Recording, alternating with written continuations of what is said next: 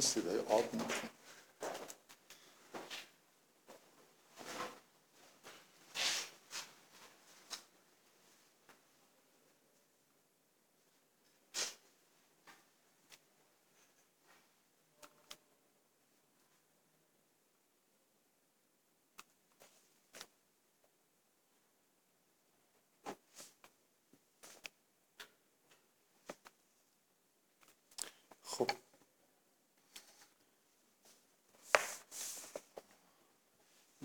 اگه اصلی تره بیاریم.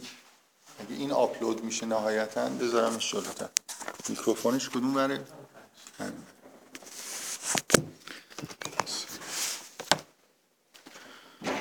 خب این جلسه دوم مربوط به سوره یونسه که من اولش یه یادآوری از بحث جلسه قبل می‌کنم بعد یه نکات دیگه ای از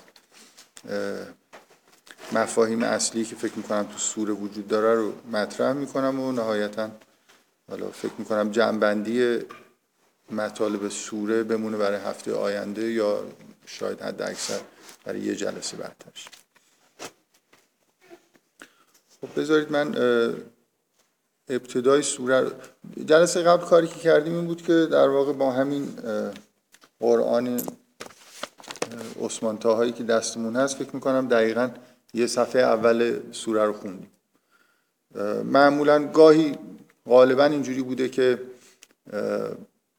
سوره ها رو مثلا اول یه مرور کلی می‌کردیم بعدا یه چیزهایی در موردش مثلا جزئیاتی می‌گفتیم. گاهی شده که مثل فکر می‌کنم سوره انکبوت از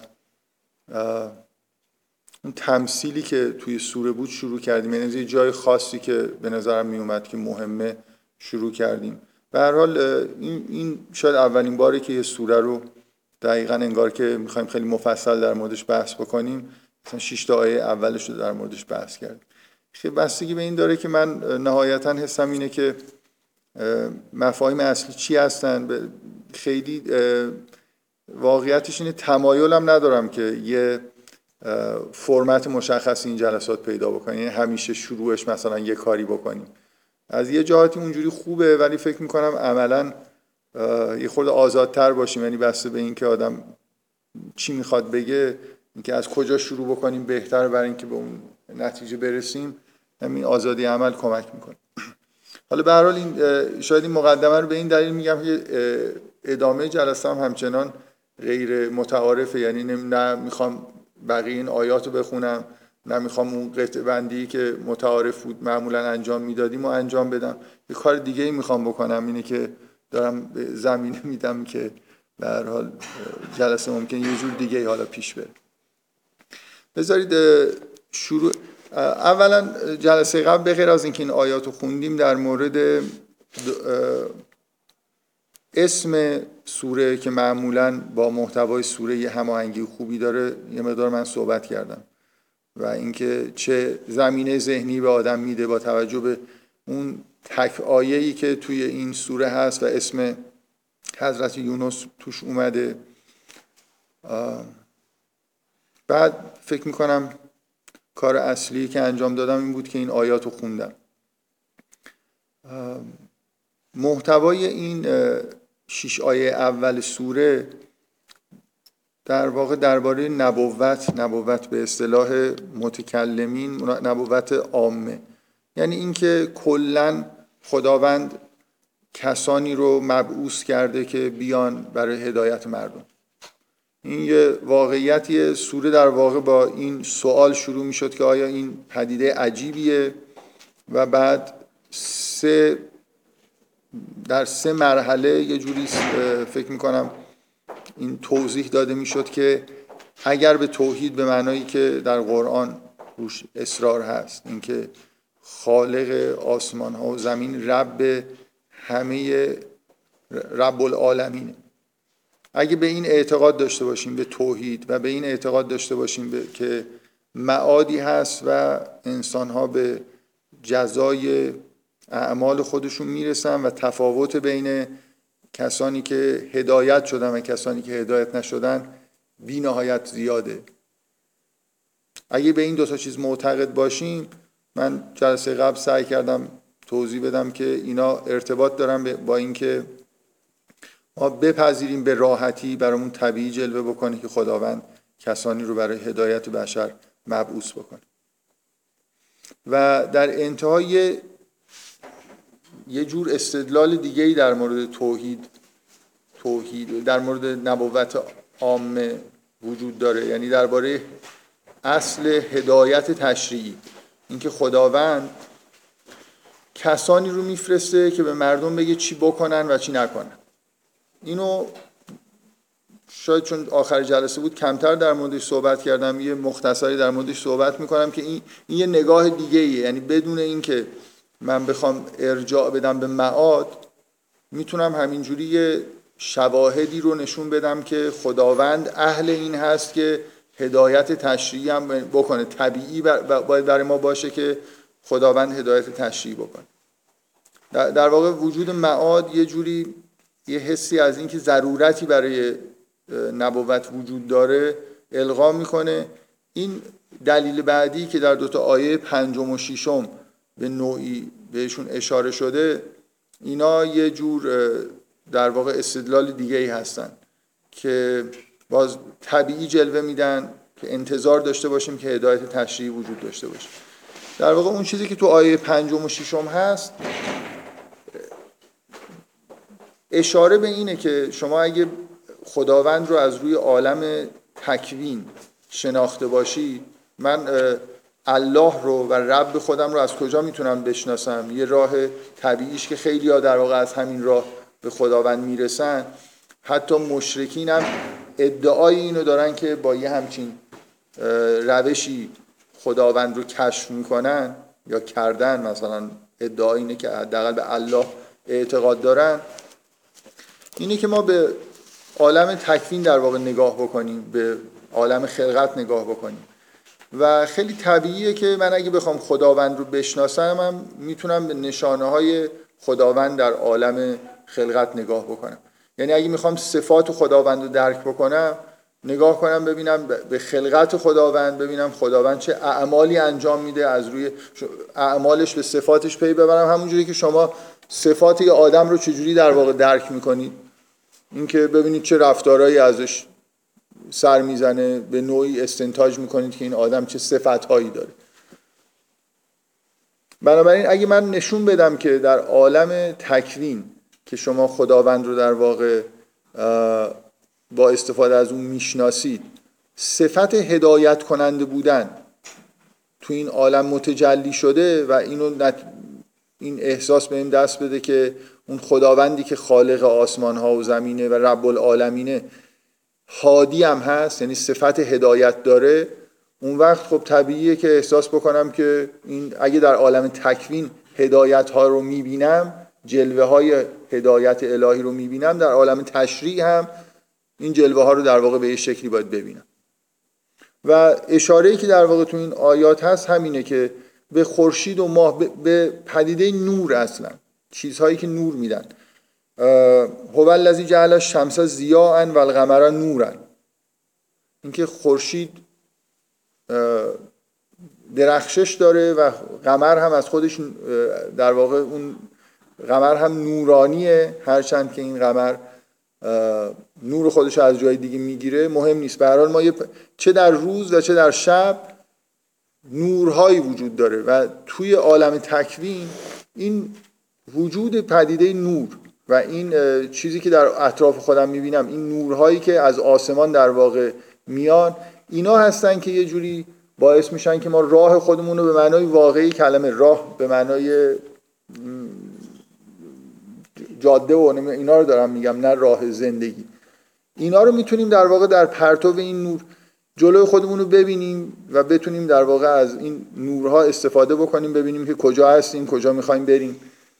و این در واقع و سایر چیزهایی که بهش اشاره میشه مثلا همین که قمر منازلی داره و این آموزش عدد از سنین و حساب هست و الی آخر اینا در واقع پدیدهایی هستن که ما رو به این هدایت می‌کنن راهنمایی می‌کنن که خداوند اهل هدایت صفت هادی بودن درش وجود داره.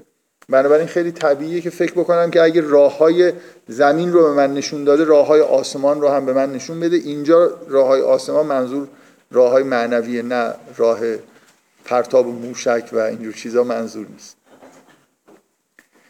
خب من فقط برای تکمیل این رو بگم که اگه اون جمع من قبلا بارها فکر می‌کنم به این اشاره کردم که عالم عالم طبیعت در واقع یه جور همونطوری که همه چیز در عالم چه عالم طبیعت چه ماورای طبیعت همه چیز در واقع تجلی اسما و صفات الهیه. تو عالم طبیعت شما هر چی که می‌بینید این در عالم بالا انگار در عالم مثال یه جور نماد یه چیزیه. یعنی کسی که با دیدگاه قرآنی نگاه می‌کنه به جهان یه جور بذارید یه خورده کلیتر بگم. بگم با نگاه دینی به جهان نگاه کردن اینجوریه که مثل اینکه من عالم رو از مثلا عالم طبیعت رو مثل اثر هنری بهش نگاه می‌کنم که معنایی درش هست. نه مثل مثلا یه جور مثلا پدیده ای که من می‌خوام نمی‌دونم مثلا قواعد حرکتش رو کشف بکنم که بعدا بتونم یه روش کنترل داشته باشم. دیدگاه دینی نسبت به جهان اینجوریه که انگار من با یه اثر هنری سر و کار دارم که توسط یه موجودی تعمدن این چیزا اینجا گذاشته شده. همونجوری که وقتی یه نقاشی یا یه اثر هنری داستان رو می‌خونم به خودم اجازه میدم که تعبیر و تفسیر و تعویل داشته باشم. که مثلا مثل این که بگم که این نویسنده این شخصیت رو خلق کرده به این عنوان برای اینکه نماد یه همچین مثلا این شخصیت نماد یه طبقه اجتماعیه. و یه تعبیر و تفسیرهای سطح بالایی در واقع پیدا می‌کنم از یه متن هنری. همینطور نگرش دینی نسبت به جهان اینجوریه که ما یه دیدگاه نمادین داریم مثل اینکه داریم به اثر هنری نگاه می‌کنیم. شما اگه و اینو به عنوان مقدمه گفتم برای اینکه شما اگه به متون مثلا عرفانی نگاه بکنید بارها این مسئله رو می‌بینید که اصلا به طور نمادین خورشید نماد پیامبره و قمر نماد به اصطلاح خورشید نبوته و قمر ماه ولایته به اصطلاح امامته بارها این در روایات اومده در متون عرفانی هم روی این تاکید میشه و حرف خوب و درستیه. یعنی, یعنی به معنای واقعی کلمه همین آیات هم من اگه بخوام از قرآن یه نمونه بیارم که به یه همچین چیزی اشاره شده اینکه شما وسط بحث مربوط به نبوت عامه حرف از خورشید و ماه میشنوید برای خاطر اینکه واقعا این به طور تمثیلی در عالم تکوین خورشید همون نقشی رو بازی می‌کنه که در عالم تشریع پیامبران بازی می‌کنه. و همونطور امامت هم یه جوری مثل قمر میمونه. یعنی یه جوری شاید یه آدمی که خیلی علاقه به بحث‌های فرقه‌ای داشته باشه بتونه برعکس اینجا الان بگه که خب اینجوری استدلال بکنه. ببینید بحث درباره نبوت اصلا من حرف فرقه‌ای می‌زنم همه همه لبخند می‌زنن اینجا نمی‌دونم. همه علاقه مندن یا یه جور حالت شیطنت آمیزی بهشون دست میده نمی‌دونم. حالا به هر حال ببینید شما می‌تونید اینجوری بحث بکنید که در بینابین بحث درباره نبوت عامه اشاره شده به خورشید و ماه.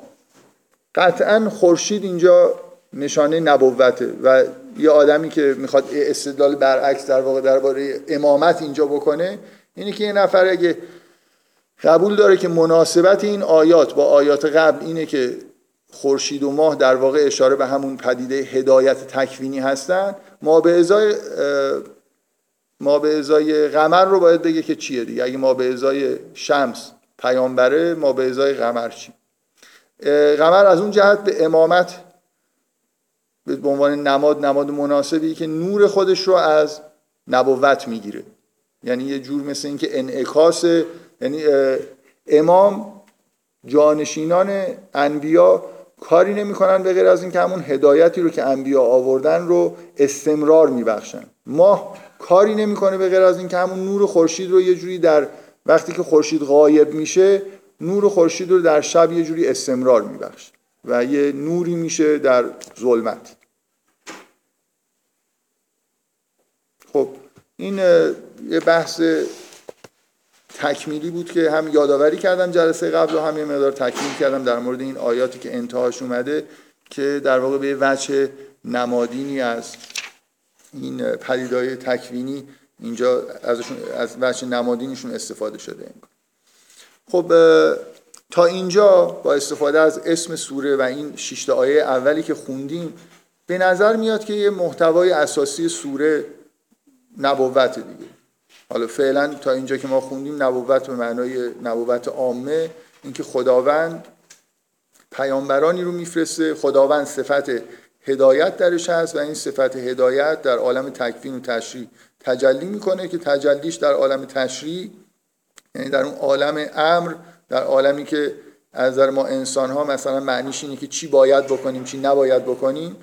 این تبدیل میشه به اینکه انسان هایی به عنوان هادی از طرف خداوند مبعوث میشن و باید و نباید هایی رو برای بشر میارن که راه در واقع رفتن به آسمان رو به انسان نشون خب برای تکمیل بحث همون کاری که معمولا وقتی اول سوره رو میخوندیم برای که محتوا یکی از راههایی که معمولا یه سوره رو سعی می‌کردیم محتواشو بفهمیم یکیش این بود که ابتدا و انتهای سوره رو نگاه کنیم. معمولا نه فقط سوره های قرآن کلا متون اگه متون یه متن متن منسجم و خوبی باشه معمولا ابتدا و انتهاش هم یه جوری به همدیگه ارتباط دارن و همین که یه جوری به محتوای اساسی که توی اون متن هست مربوط میشن دیگه. حالا ممکنه با یه نفر با همین مسئله حتی بخواد یه کار هنری بکنه. یعنی با این مثل یه قاعده است که طبیعی اینه که ابتدا و انتهای متن به اصلی ترین چیزایی متن اشاره بکنن. ولی میشه با همین هم یه بازی های جالبی هم کرد. به هر حال نگاه کردن به ابتدا و انتهای متن در هر متنی جالبه و میشه کمک گرفت برای اینکه مخصوصا وقتی متن پیچیده است. برای اینکه کلیت رو سعی کنیم درک کنیم. من می‌تونم اگه بخوام خوب مفصل بحث بکنم باید از آیه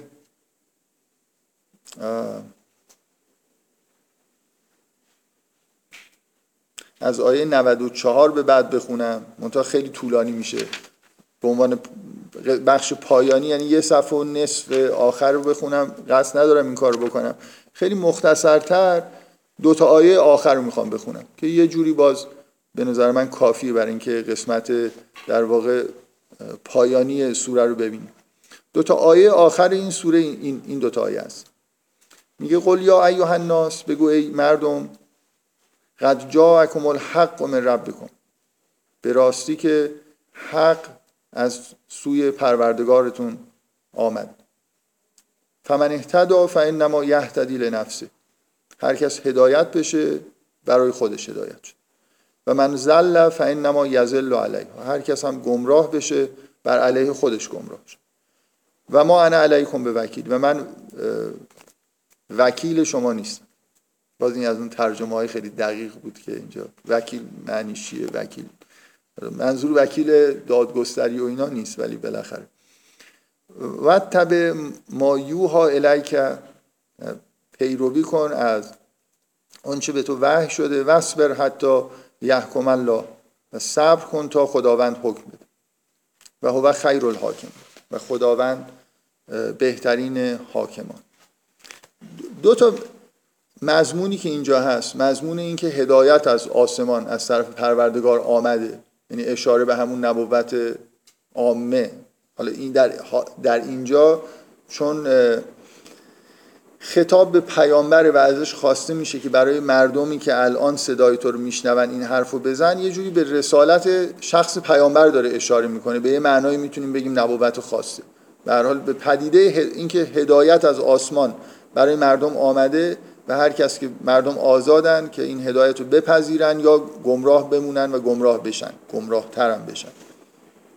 و نکته این که وصبر حتی یحکم الله. اگه دو, تا نکته در ابتدا گفتیم یکی مربوط به اسم سوره بود که اشاره بود به یونس و اینکه خداوند بعد از اینکه پیامبران میفرسته در انتهای کار اگر این مردم ایمان نیارن عذاب میشن و اگر ایمان بیارن نجات پیدا می‌کنن. این آخرین آیه سوره در واقع یه جوری به این محتوا داره اشاره می‌کنه که تو همین الان هدایت رو داری اعلام می‌کنی مثل همون ماجرایی که همیشه در طول تاریخ اتفاق افتاده. هر پیامبری که اومده نهایتا خداوند حکم کرده. و به غیر از حضرت یونس در بقیه موارد این حکم حکم نابودی اقوامی بوده که ایمان نمی آوردن. یه حسی بذارید پایان همیشه در مورد قرآن نمیگم و کلا در مورد همه متون ادبی و هنری دارم میگم. پایان خوب یه پایانیه که یه جوری آدم وقتی که متن تموم میشه متن در وجود آدم پایان پیدا نکنه. یه اثری ازش یه تنینی ازش باقی بمونه.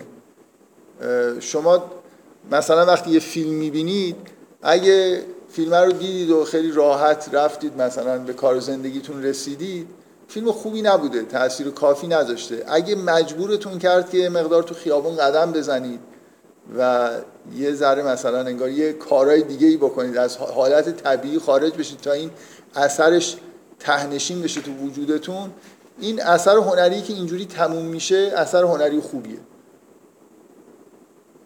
مثلا من خودم یه تجربه ای که دارم اگه شما این بعضی از فیلم ها هستن اصطلاحا میگن اشکنگیزن شما وقتی این فیلم ها رو می‌بینید و کارگردان به شما اجازه میده که اون تاثیرات عاطفی که دلش می‌خواد رو وسطش در واقع تخلیه بکنید. مثلا یه جای اشکنگیز که می‌رسه خورده موسیقی پخش بکنه و ریتم فیلم رو کند کنه که شما با خیال راحت اونجا گریتون رو مثلا بکنید و اینا.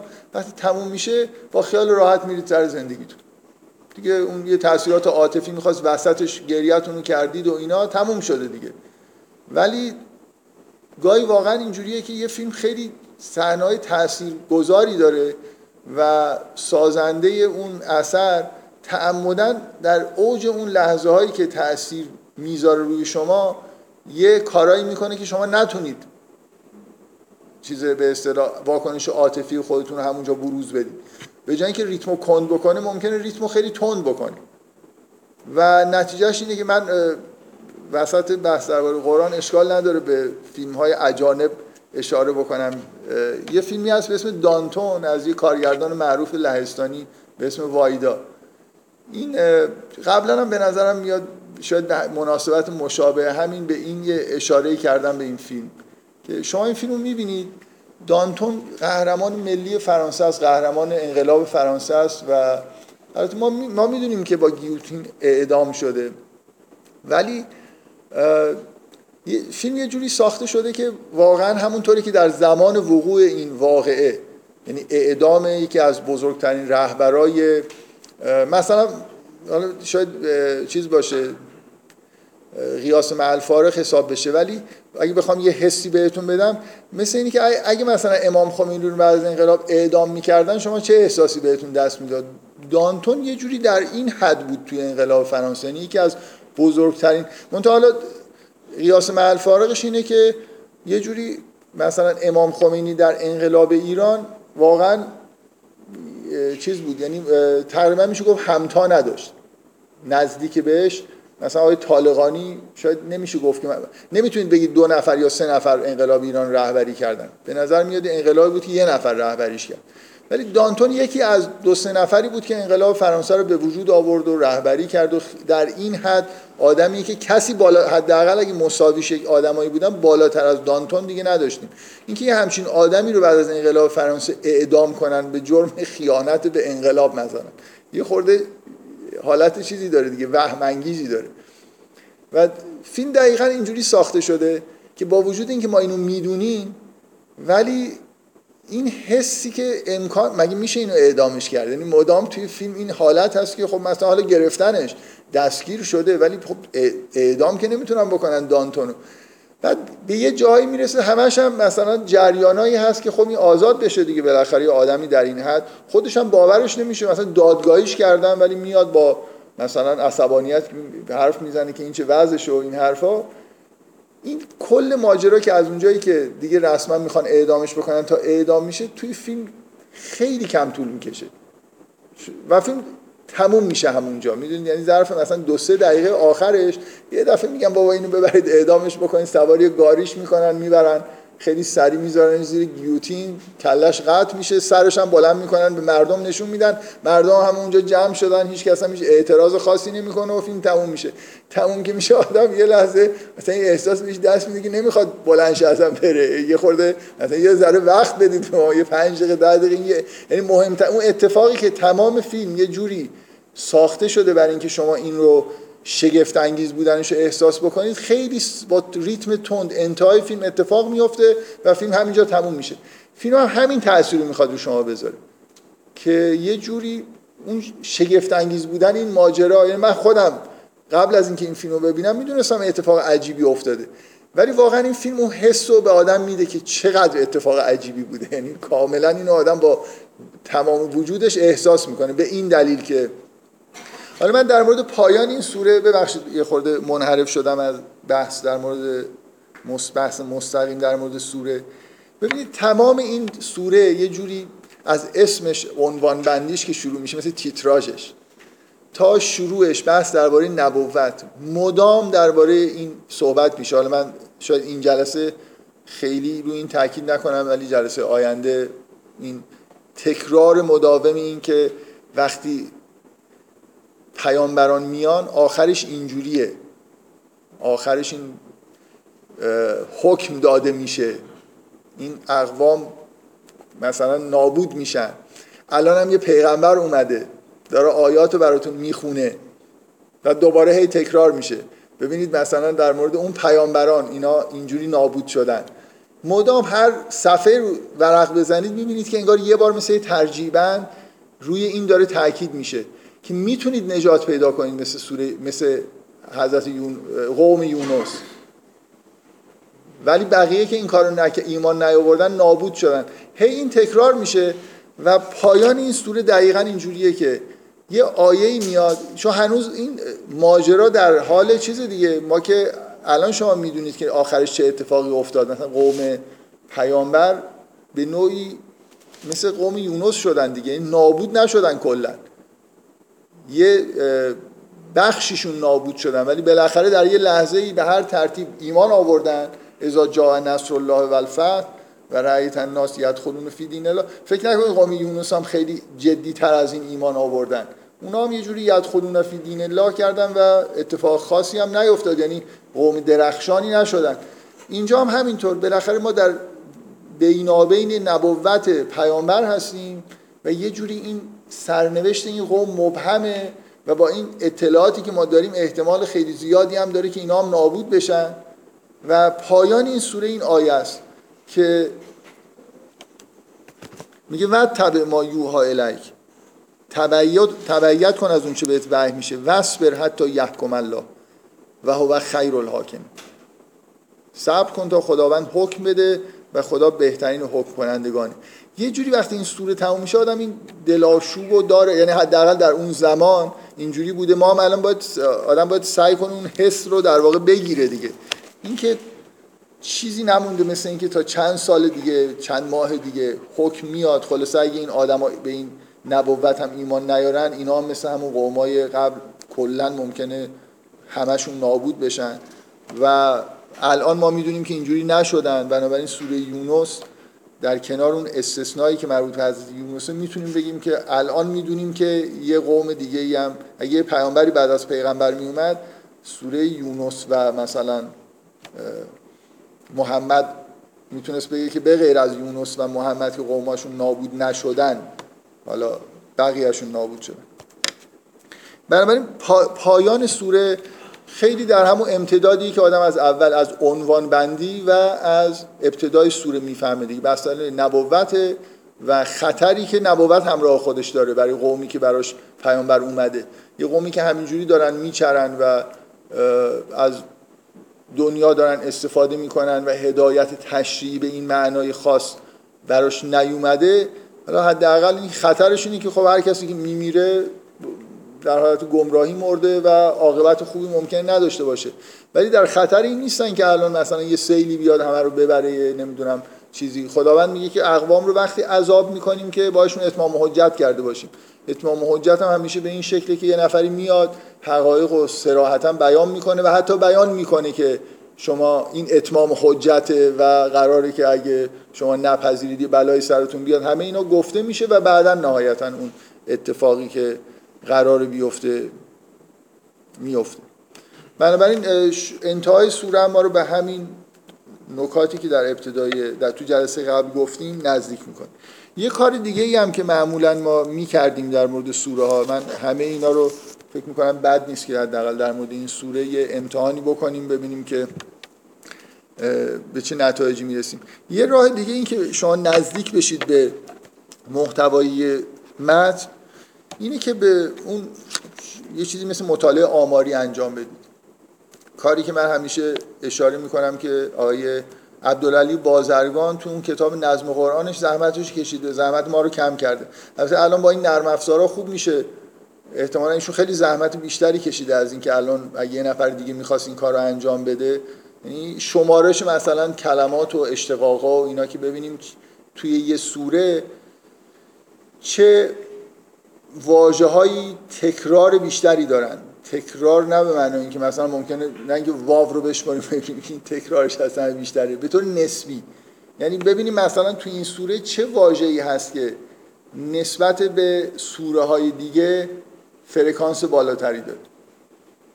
حجم سوره رو در نظر بگیرید. مثل اینکه تعداد واژه های یه هر واژه رو تعدادش رو بشمارید به حجم سوره. حالا یه معیاری برای حجم سوره. مثلا تعداد واژه های کل سوره رو بشمارید تقسیم بکنید ببینید که چه مقدار از حجم یه سوره رو یه واژه اشغال کرد.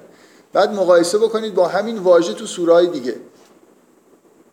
مثلا فرض کنید خب ممکنه الان توی این سوره واژه رب فکر می‌کنم طبق کتاب نظم قرآن واژه رب 24 بار اومده مثلا فرض کنید که بعد از الذی و نمی‌دونم واو و اینجور چیزا بیشترین تکرار مال رب باشه. مهم, مهم اینه که خب رب یه واژه خیلی پر استعمالی در قرآنه. مهم اینه که آیا رب 24 تا تو این حجم تعدادش زیاد حساب میشه یا کم؟ مثلا من یاد نمی‌دونم یادداشت کردم یا نه. الله الله هم خب به تعداد قابل توجهی تو این سوره اومده ولی طبق محاسبه ای که آقای عبدالعلی بازرگان انجام میده تواتر الله کمه نسبت سایر سوره یعنی مثل اینکه شما یه میانگینی از آمدن الله توی سوره ها دارید بعضی از مثلا یه سوره پیدا می‌کنید تعداد آیاتش مثلا 10 تاست 20 تا الله داره. یعنی دو, دو الله در هر آیه مثلا فرض کنید حساب کنید یا نسبت به واژگان بشمارید ببینید مثلا 20 درصد کل واژه ها الله اینه که مهمه. نه اینکه من همینجوری بشمارم ببینم در صدر مثلا تکرارا چیه. برای واژه رب تو این سوره به عنوان یکی از اسامی خداوند زیاد اومده به طور نسبی. واژه‌ای که مشخصا خیلی زیاد اومده واژه حقه. و نه به عنوان اسم خدا. حق به معنای حقیقت. باز یه واژه دیگه ای که یه جوری تعداد دفعاتی که واژه حق اومده 17 باره تو این سوره. که فکر می‌کنم یادم نیست الان تو نظم قرآن شاید بیشترین تکرار باشه نسبت به طول سوره بالاترین تکرار رو تو کل سوره های قرآن داشته باشه. و واژه زن هم همینطور به معنای گمان. شش بار اومده ولی واژه ای نیست که توی مثلا سوره های دیگه هم با این تواتر ببینید. اینا واژه های خاصی هستن که توی این سوره زیاد تکرار شد بذارید من یه کار دیگه ای که به نظرم جالب می‌رسه حالا واژه حق که واژه ارتباطش با این محتوایی که تو این سوره هست بذارید من یه آیه رو بخونم که اون, اون جوری که حق در این سوره استعمال میشه. حق ممکنه به عنوان مثلا اسم خداوند در اشاره به خداوند توی یه جایی اومده باشه. بذارید من یه آیه بخونم که مشخص بشه که ارتباط این مفهوم با اون چیزی که ما در واقع به معنای نبوت عامه و هدایت و اینا می‌فهمیم چیه. میگه در یه بخشی از این سوره که تعداد زیادی آیه وجود داره که با قل شروع میشن و مثل اون آیاتی که تو سوره انعام هستن در واقع یه جور مجادله و محاجه با مشرکین هستن. در مورد در مورد مسائل اعتقادی که فکر می‌کنم از از آیه 31 شروع میشه. بعد از چند تا آیه این این آیه اومده. من اصرار دارم که اگر حق 17 بارم تو این سوره نیومده بود. فقط همین یه دونه آیه اومده بود.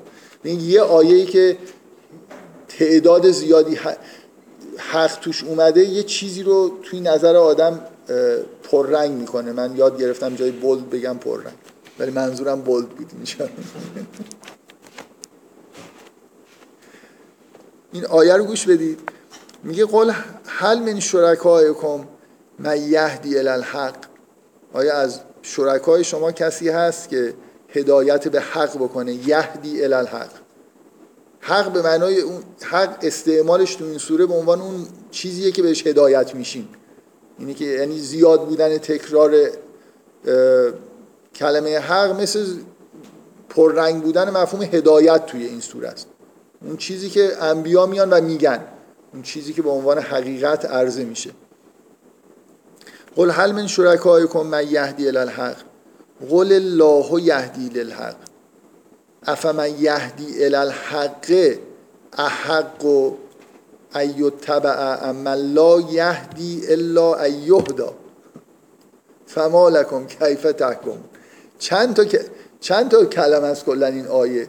تشکیل شده از یه تعداد. از ماده هدایت و یه تعداد حق. مثلا از اول شروع میشه. من یهدی الالحق قل الله یهدی للحق فمن یهدی الالحق افمن یهدی الالحق سه بار در واقع عبارت هدایت به حق اومده. بعد میگه احق و ایتبع من لا یهدی یهدی الا ایهدا چهار تا حق پنج تا هدایت توی یه آیه خیلی نسبتا کوتاه. در حد مثلا دو خط. در ادامه میگه چون واژه زن باز اینجا اومده به معنای گمان و ما یتبع و اکثرهم الا زنا ان الزن لا یغنی من الحق شیئا ان الله علیم بما یفعلون. زن در مقابل حق ان الزن لا یغنی من الحق شیئا. دو بار واژه زن اومده یه بار دیگه واژه حق توی این آیه تکرار شده. یعنی توی حالا آیات قبل و بعدم بخونید باز همین جوریه یعنی یه تراکم اگه این 17 تا واژه حق تو کل سوره باز یه جوری پراکنده بود کمتر اینقدر به چشم می اومد که توی یه مثلا 10 15 تاش توی محدوده خیلی کوتاهی هی داره تکرار میشه. موضوع سوره بنابراین باز این مفهوم هدایت به حق اون چیزی که در نبوت اتفاق میفته هدایت به حق و این آیه که مشخصا داره وقتی حرف از هدایت به حق می‌کنه منظورش گذاشتن خورشید و نمی‌دونم اینا در آسمان نیست. منظور وقتی میگه آیا من کسی که هدایت می‌کنه منظور پیامبران هستن. یعنی باز این آیه و این تکرار واژه حق اشاره به نبوت و مفهوم هدایت تشریعی داره. من در تکمیل بحث‌های جلسه قبل حالا می‌شد این بحث توی اگه وقت اجازه می‌داد این چند تا بحث تکمیلی هم تو همون جلسه قبل اتفاق بیفته با مقایسه کردن عنوان سوره ابتدای سوره انتهای سوره و اون واژگانی که تراکم بیشتری دارن و تکرار بیشتری دارن سعی کردم فعلا نشون بدم که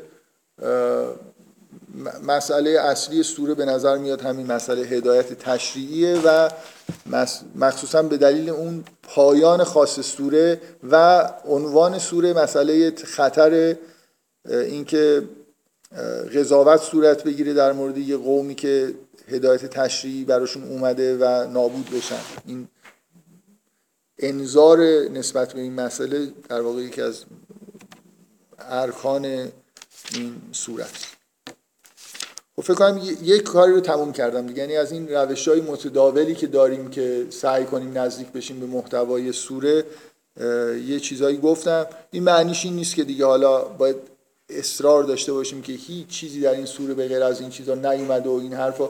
اگه رفتیم اتفاقا دیدیم که نه یه جاهایی مثلا وسط یه سوره ممکنه یه گریزی به مطلب خیلی مهم دیگه هم زده باشه. و من اون راه استانداردی رو که معمولا طی کردیم. واقعا راه استانداردش اینه که آدم راه واقعیش اینه که سوره رو بخونیم ببینیم که چه تأثیری روی آدم می‌ذاره و چه چیزی توی سوره محتوای اصلیه. ولی یه راه های یه خود مثلا مثل تکنیکایی که ممکنه بدون حتی خوندن همه سوره ما رو یه مقدار راهنمایی بکنه به سمت اینکه محتوای کلی سوره چیه همین کارهاییه که الان من سعی کردم انجام بدم. ولی هنوز کار واقعی و اصلی مونده. ممکنه شما یه سوره رو بخونید ببینید که چیز مهمتری حتی نسبت به اون چیزی که در ابتدا و انتهاش اومده توش اومده و حالا به یه دلایلی مثلا ابتدا و انتهاش مستقیما به اون موضوع اشاره نشده. مهمه که دلایلی وجود داشته باشه. خب من یه بحث جدید می‌خوام باز بکنم که باز اینطوری نیست که مثلا فرض کنید بخوام یه مثلا آیات رو به ترتیب بخونم یا یه کار مشابه این بکنم. یه مثل, مثل همون کاری که جلسه قبل کردم. سوره با یه سوالی شروع شده بود. منم سعی کردم این سوال رو یه خورده جدی مطرح بکنم و بعد در موردش بحث بکنم من یه سوال دیگه می‌خوام مطرح بکنم که به محتوای فکر می‌کنم که خیلی مهمه. سعی می‌کنم سوالا رو یه خورده جدی, جدی مطرح بکنم. حالا شاید قبلا هم به این موضوع اشاره کردم. این واقعا یه موضوع چیزه. برای خود من موضوعیه که یه حالت مثل یه چیز سوال برانگیزی که خودم همیشه در مقابل یه چیزی دچار شگفتی میشم و بنابراین بارها و بارها با روش های مختلف حالا سعی کردم که یه جوابی براش پیدا بکنم و یه توجیهی داشته باشم که چجوری همچین پدیده در واقع انگار اتفاق میفته این پدیده جالب که نظر من خیلی خیلی جلب می‌کنه اینه که آدمایی که اعتقاد دینی ندارن اینا که مطمئن نیستن که اعتقادات دینی غلطه. بیاد مطمئن نیستن که می‌تونیم مطالعه آماری بکنیم. و یعنی اصلا ادعای مطمئن بودن به این که مثلا خدا وجود نداره جهان آخرت وجود نداره معمولا نمی‌کنن. یعنی مثلا فیلسوفاشون هم نهایتش میگن ما نمی‌دونیم هست یا نیست. نمیشه با اطمینان بگن که خدا نیست یا با اطمینان بگن که نمی‌دونم معاد نیست. نهایتش اینه که میگن مثلا ما قانع نشدیم که هست یا نیست. اگه معقول بخوام بحث بکنن معمولا بحثشون آماری هم اینجوری نگاه بکنید حرفای حالا غیر فیلسوفاشون هم نگاه بکنید معمولا حالت انکار ندارن دیگه مثل به اصطلاح فلسفی ادعای لاعدری دارن میگن ما نمی‌فهمیم که هست یا نیست. سوال چیزی که هم ذهن منو خیلی مشغول می‌کنه اینا چجوری با چه جرأتی زندگی می‌کنن یعنی اگه واقعا احتمال اینو میدن که مثلا آخرتی باشه چجوری زندگیشون رو بر اساس غیر اون چیزی که پیامبران گفتن تنظیم می‌کنن و اگه بشه اسم کلمه تنظیم به معنایی مثلا به کار برد. چجوری دارن زندگی می‌کنن؟ یا آدمی که بذار از یه زاویه دیگه هم بعد نیست نگاه بکنید. چون یه لحظه خودتون رو بذارید جای این که یقین دارید که آخرت هست و همه چیز این چیزهایی که در مثلا قرآن نوشته درسته. اگه این هر چقدر شما بیشتر به یقین برسید بیشتر به این یقین می‌رسید که آدمایی که خلاف این فکر می‌کنن امکان نداره یقین داشته باشن. چون به باطل که نمیشه یقین آورد. یعنی هر چقدر که شما اعتقادتون محکمتر باشه بیشتر این براتون یه چیزی میشه یه حالت یقینی پیدا می‌کنه که بابا اینا بر اساس حقیقتی که کشف کرده باشن زندگی نمی‌کنن. حتی اگه ادعا می‌کنن بعضیاشون دروغ دارن میگن. امکان نداره آدم یه چیزی رو که نادرسته رو که کشف بکنه.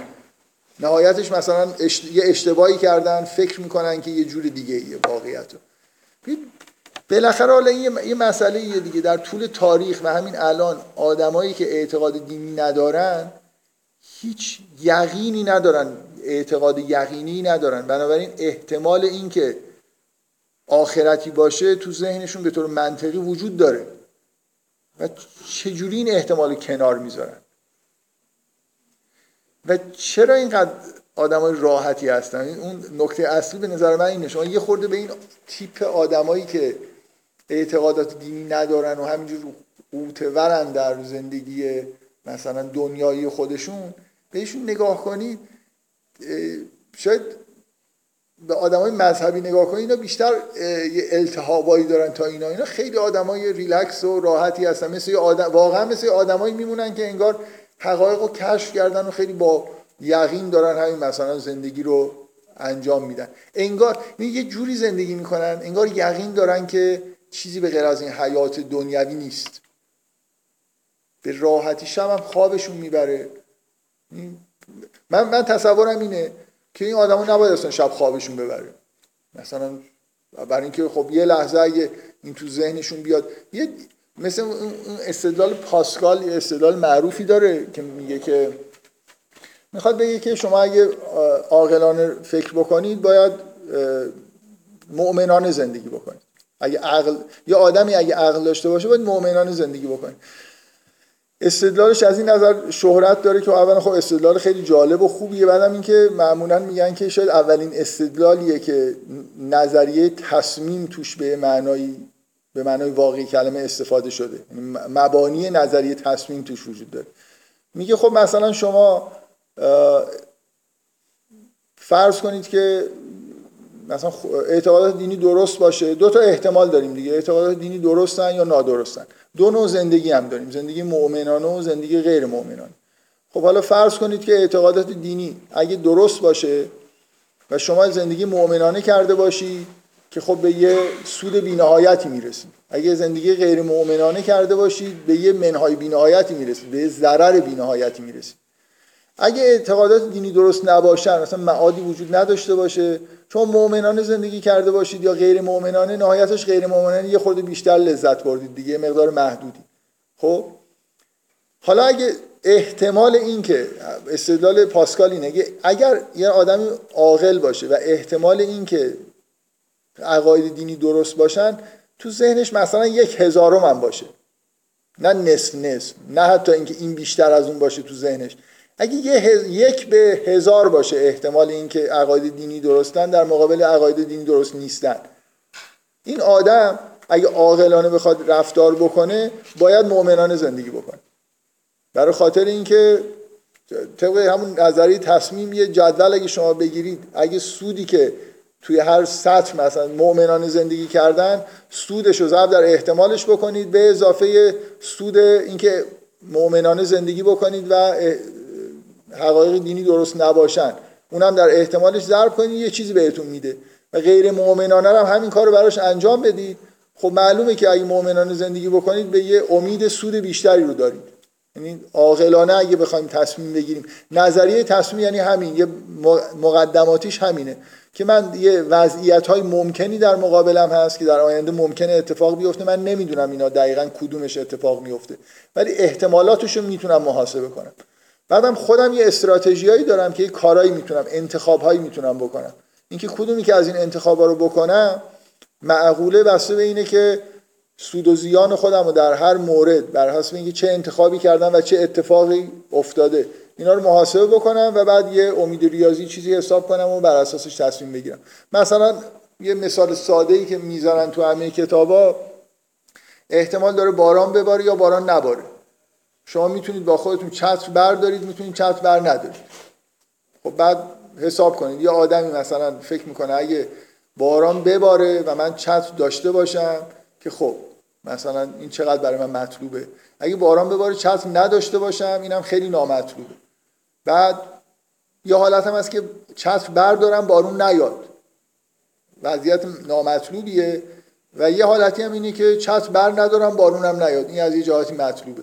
حالا اینکه چقدر این چیزا برای من مطلوب یا نامطلوبه و چقدر احتمال داره که بارون بیاد یا نه یه جدولی می‌کشن و یه محاسباتی انجام میدن. میگن رفتار معقول اینه که چتر بردارید یا بر ندارید. این برای هر آدمی فرق می‌کنه.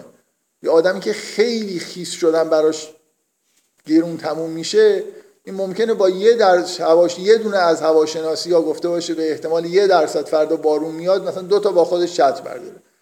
ولی اگه براش خیس شدن خیلی مهم نیست. ولی از چتر برداشتن خیلی بعضی ها هستن واقعا چت برمیدارن انگار مثلا این وزنه خیلی سنگینی همراهشون و یه جوری اذیت میشن.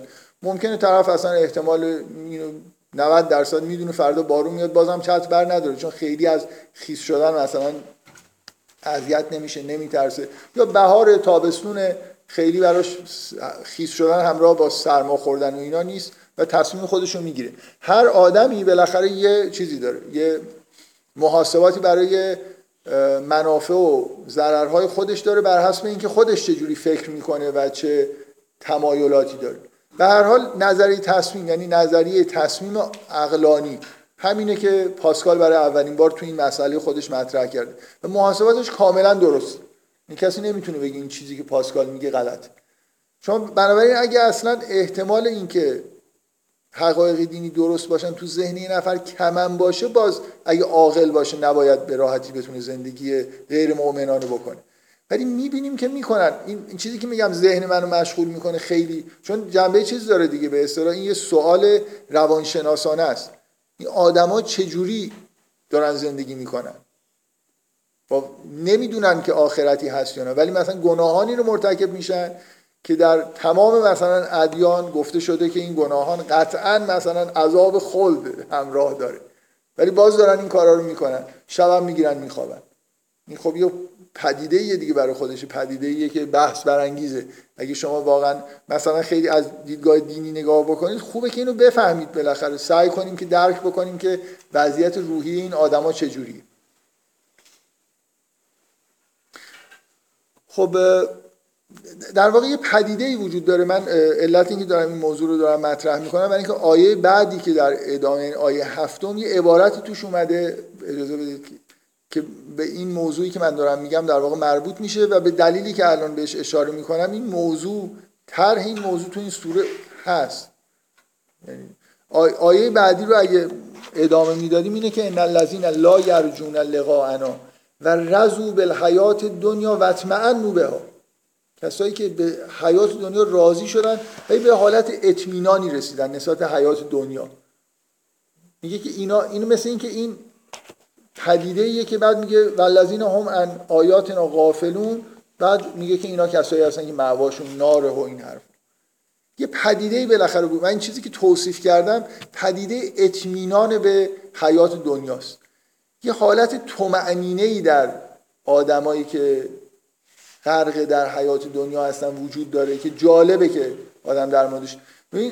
واقعیت اینه که باید اینجوری باشه که علا به ذکر الله تطمئن القلوب.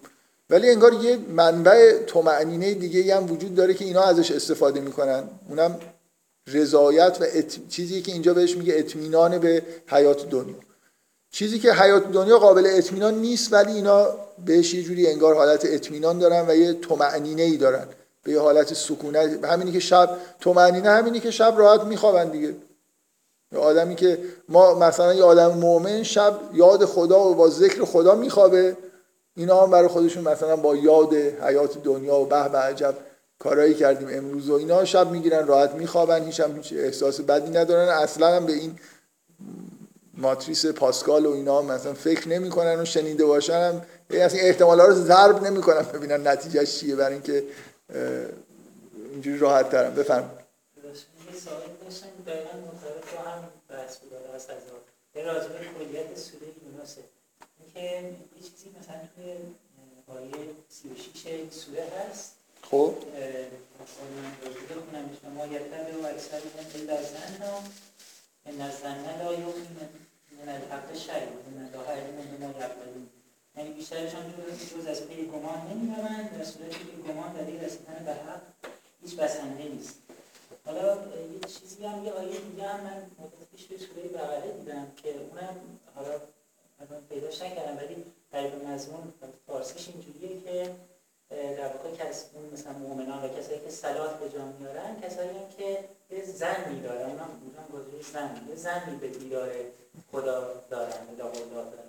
حالا من سوال خودم در واقع اینه که اصلا اول که مفهوم زن توی سوره چیه؟ اینو خواستم آخر کلاس بپرسم دیدم اونجا بحث شد گفتم اونجا بپرسم که در واقع با من حس می‌کنم یه یعنی شما یه جوری به رفتار این پدیده های عجیب نگاه کردید آدمانی که مثلا با خیال راحت با تو معنی شب میخوابن یه جور زاویه نگاه به رفتار اینا که برای ما عجیبه اینه که خب مثلا اینا احتمالا با یه چیز دیگه آرامش می‌گیرن. من می‌خوام یه جور دیگه نگاه کنم. من میگم که احتمالا میشه یه مثلا کمیتی تعریف کرد مثلا به اسم زن گمان. بعد خب هر کسی اینجا توی آیه گفته که بیشترشان جز از پی گمان نمیرن. یعنی من حس می‌کنم با و اونجا تو آیه سوره بقره انگاری مؤمنین هم دارن این گمانی می‌کنن که صلات به جا یعنی من حس می‌کنم این گمانه انگاری برای دو طیف برقراره. حالا این نکته که ایشون میگه اینکه در قرآن چندین بار این عبارت یزنون انهم ملاقو ربه اینکه اینها گمان می‌برند که خداوند رو ملاقات می‌کنن. نه اینکه نه اینکه یزنون مثلا خداوند هست. نه اینکه یزنون حتی مثلا معاد هست یزنون انهم ملاقو ربه. اینکه در اونجا هم یه چیزی انگار یقین ندارن. این زن یه جوری در مقابل علم و یقینه دیگه. خب شما حتی در قرآن می‌بینید ما ما هممون دانشمون همراه آمیخته با یه سری گمان ها هست. ولی اینکه مثلا بالاخره از چه چی چیزی داریم تبعیت می‌کنیم؟ یه جاهایی مثلا شما یه چیزایی رو عمیقا درک کردید مثلا حق با انگار دریافتید. ولی یعنی همه رفتاری که انجام می‌دید بر حسب گمان نیست. ولی یه بخشی از علمتون هنوز حالت گمان داره به یقین نرسید. تو قرآن دقت بکنید که حتی در اگه مثلا حالا من نمی‌خوام بگم این کاملا درسته که بیایم زن رو در مقابل مثلا یقین بذاریم. بگیم یعنی اگه کسی یقین نداره صد درصد مطمئن نیست پس گمان داره. خب؟ گاهی اینجوری میگن. حتی پیامبر هم دعوت میشه به این که میگه وعبد حتی یعتیه کل یقین میگه که عبادت بکن تا به یقین برسی. بنابراین یه جوری می‌خوام بگم که پدیده از یه جهت عمومیه. ولی اینجا چیزی که اشاره می‌کنه این که اینا این که همه زندگیتون رو بر اساس یه سری گمانهایی در واقع گذاشته باشید. یه, یه بار اینی که یه نفر یه حقایقی رو درک می‌کنه و دنبال اون حقایقی درک کرده میره. یه چیزایی هنوز در نظرش حالت گمان داره. و می‌تونه در و اون آیه‌ای که در مورد پیامبر هست اینه که شما وقتی که از حقایق پیروی می‌کنید کم کم اون زنها هم تبدیل به یقین میشن برطرف میشن. ولی یه بار اصلا یه نفر هیچ حقی رو نمی‌شناسه. همینطوری یعنی بر اساس یه سری گمان داره زندگی می‌کنه. رو مثل اینکه رو هوا. هیچ جایی رو زمین نیست باش. مثلا کلا داره تو هوا زندگی می‌کنه دیگه. همین شگفتی هم همینه که این آدما چجوری تو هوا وایستادن. اگه مثلا اینه که منطقی زندگی نمی‌کنن یعنی اگه از اون دید نگاه کنید از دید منطق و عقل نگاه کنید اینا منطقی زندگی نمی‌کنن که فکر کنیم که یعنی واقعا پاشون روی زمین نیست همینجور رو هوا بفرمایید من اینه که منطقی زندگی کردن باز یعنی چی چون با توجه این توضیح هم خودتون دادید من تئوری انگاری بیشتر تو ذهنم تصمیم شد که گمان انگاری یه چیز مثلا 0 تا 100 درصدیه که گمان 0 درصد یعنی یقین بعد مثلا اونجایی که خدا به پیامبر میگه عبادت تا به یقین برسی حالا من از فضای بگم که توی یکی از ترجمه ها اگه اشتباه نکنم مال آقای ابل شدید که توی ترجمه آیه نوشته بود به مرد برسی. یقین رو مساوی با مرد گرفته بود. بعد من ترجمه نیست تفسیره آره یعنی اصلا کلا اسم ترجمه الهی قمشه هم از ترجمه به تفسیر الهی قمشه یعنی ایشون یه مقدار بیش از ترجمه آره یعنی گاهی مثلا اون چیزی که فکر می‌کنن که درسته. یا روایتی هست که از مثلا پرسیدن گفتن که منظور از این آیه چیه؟ امام گفته که منظور اینه که تا از دنیا بری اونو به عنوان مثلا ترجمه گرفتن. قیدی نداره آیه الهی قمشه که ترجمه دقیقی از آیات قرآن به معنایی که ما از ترجمه می‌فهمیم ارائه بده. و از این نظر خب خیلی چیز دیگه خیلی فکر می‌کنم مشکل زاست یعنی فکر می‌کنم خوبه که اگه ترجمه می‌خواید بخونید ترجمه الهی قمشه نخونید ولی اگه می‌خواید مثلا درباره مفاهیم همینجوری ببینید که ایشون چی گفته مثل یه تفسیر. ایشون درکش مثلا از آیه یا نظرش یا مثلا مخلوطی از اون چیزی که توی ترجمه است و روایات و اینا چیه. توی ترجمه های الهی قمشه ای می‌تونید مراجعه کنید. ترجمه های خوب قرآن برای اینکه خیلی ها من می‌دونم که مدام مراجعه می‌کنن. ترجمه های خورمشاهی فکر می‌کنم ترجمه نسبتا معتبریه. سعی کرده قواعد ترجمه رو رعایت بکنه. ترجمه آقای آیتی خوبه ترجمه آقای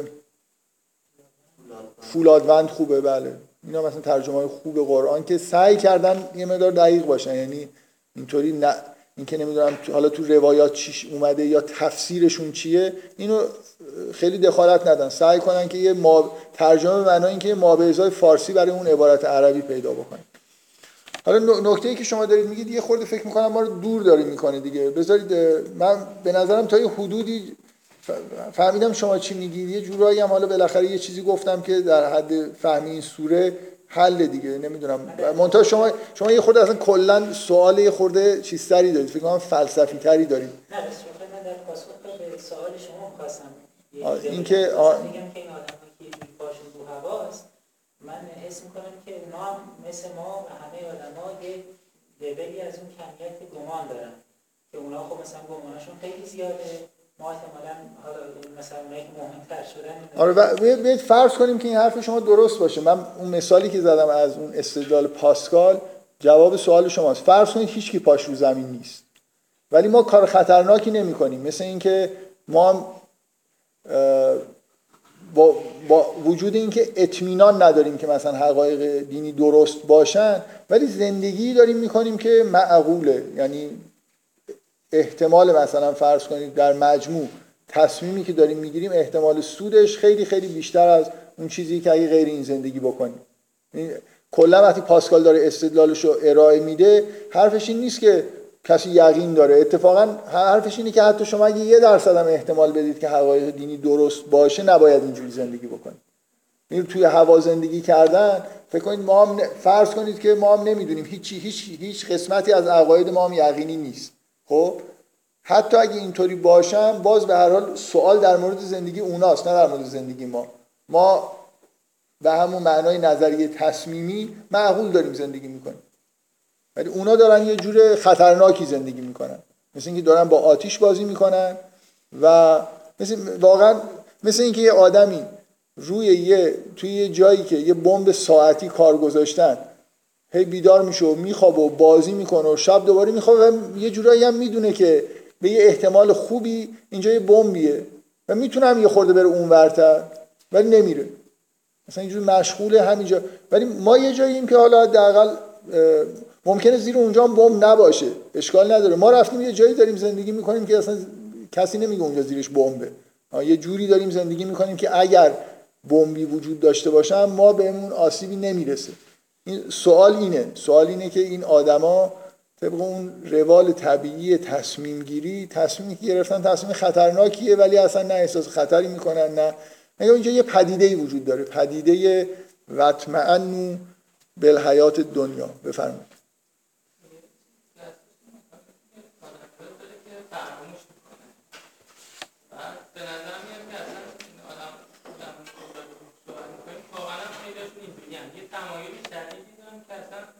فراموش بکنن که حتی مثلا من کرد بعد یه چهار مثالیش هم همون آیه سوره زمره که بعد مثل انسان از دوران دعا رگاه محیبن الیک خلقهم نعمت منه نسي ما كان يدعو الیک من قبل و جعل لله اندادا عن سبیله و تمتع بکفر که قلیلا انک من اصحاب النار که فراموش می‌کنه و بعد چون فراموش می‌کنه بعد شریک هم قرار میده و براش هم پوشیده میشه کفرم داره و بعد خدا بهش میگه که از هم یه ذره که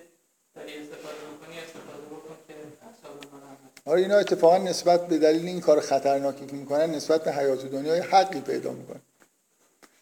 جدی میگم یه خود عادلانه فکر بکنید بالاخره دارن هستی خودشون رو به باد میدن. برای حیات دنیا ما نمیدیم. حالا پس ما انتظار نباید داشته باشیم خیلی به ما از حیات دنیا سهمن بدن.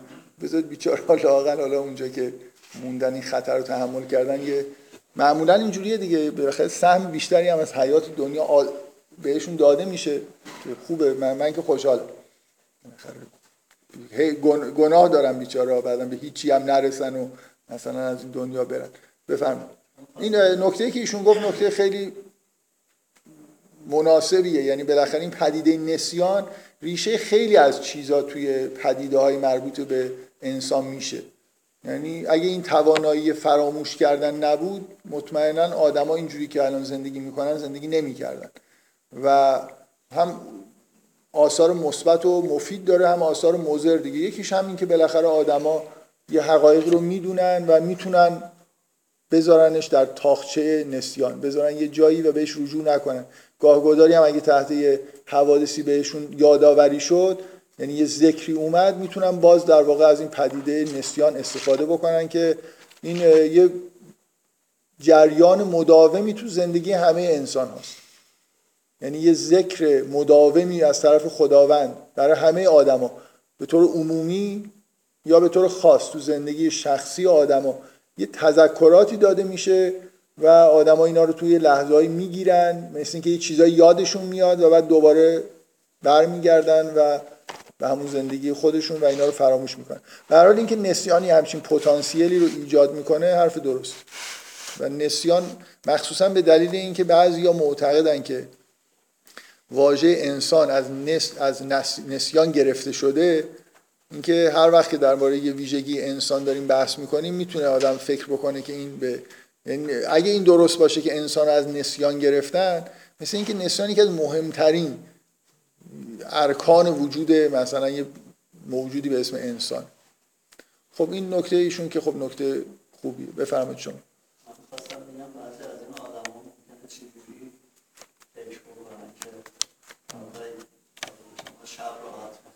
خب نه ممکنه مثلا اینجوری فکر می‌کنن که خب یه سری آدم ها اومدن هر کدومشون گفتن یه جوری زندگی بکنیم که یه سود به یه سود زیادی می‌رسیم نهایت مثلا می‌رسیم یه ضرر نهایت اگر اینجوری زندگی نکنیم یه جوری زندگی کنیم یه ضرر بی نهایت هم می‌رسیم اول اینکه اینا معلوم نیست. مثلا ادعا باشه یا ادعا نباشه. درست و غلطیش مشخص نیست. بچه‌ها هر کدوم یه جوری گفتن که زندگی بکنیم.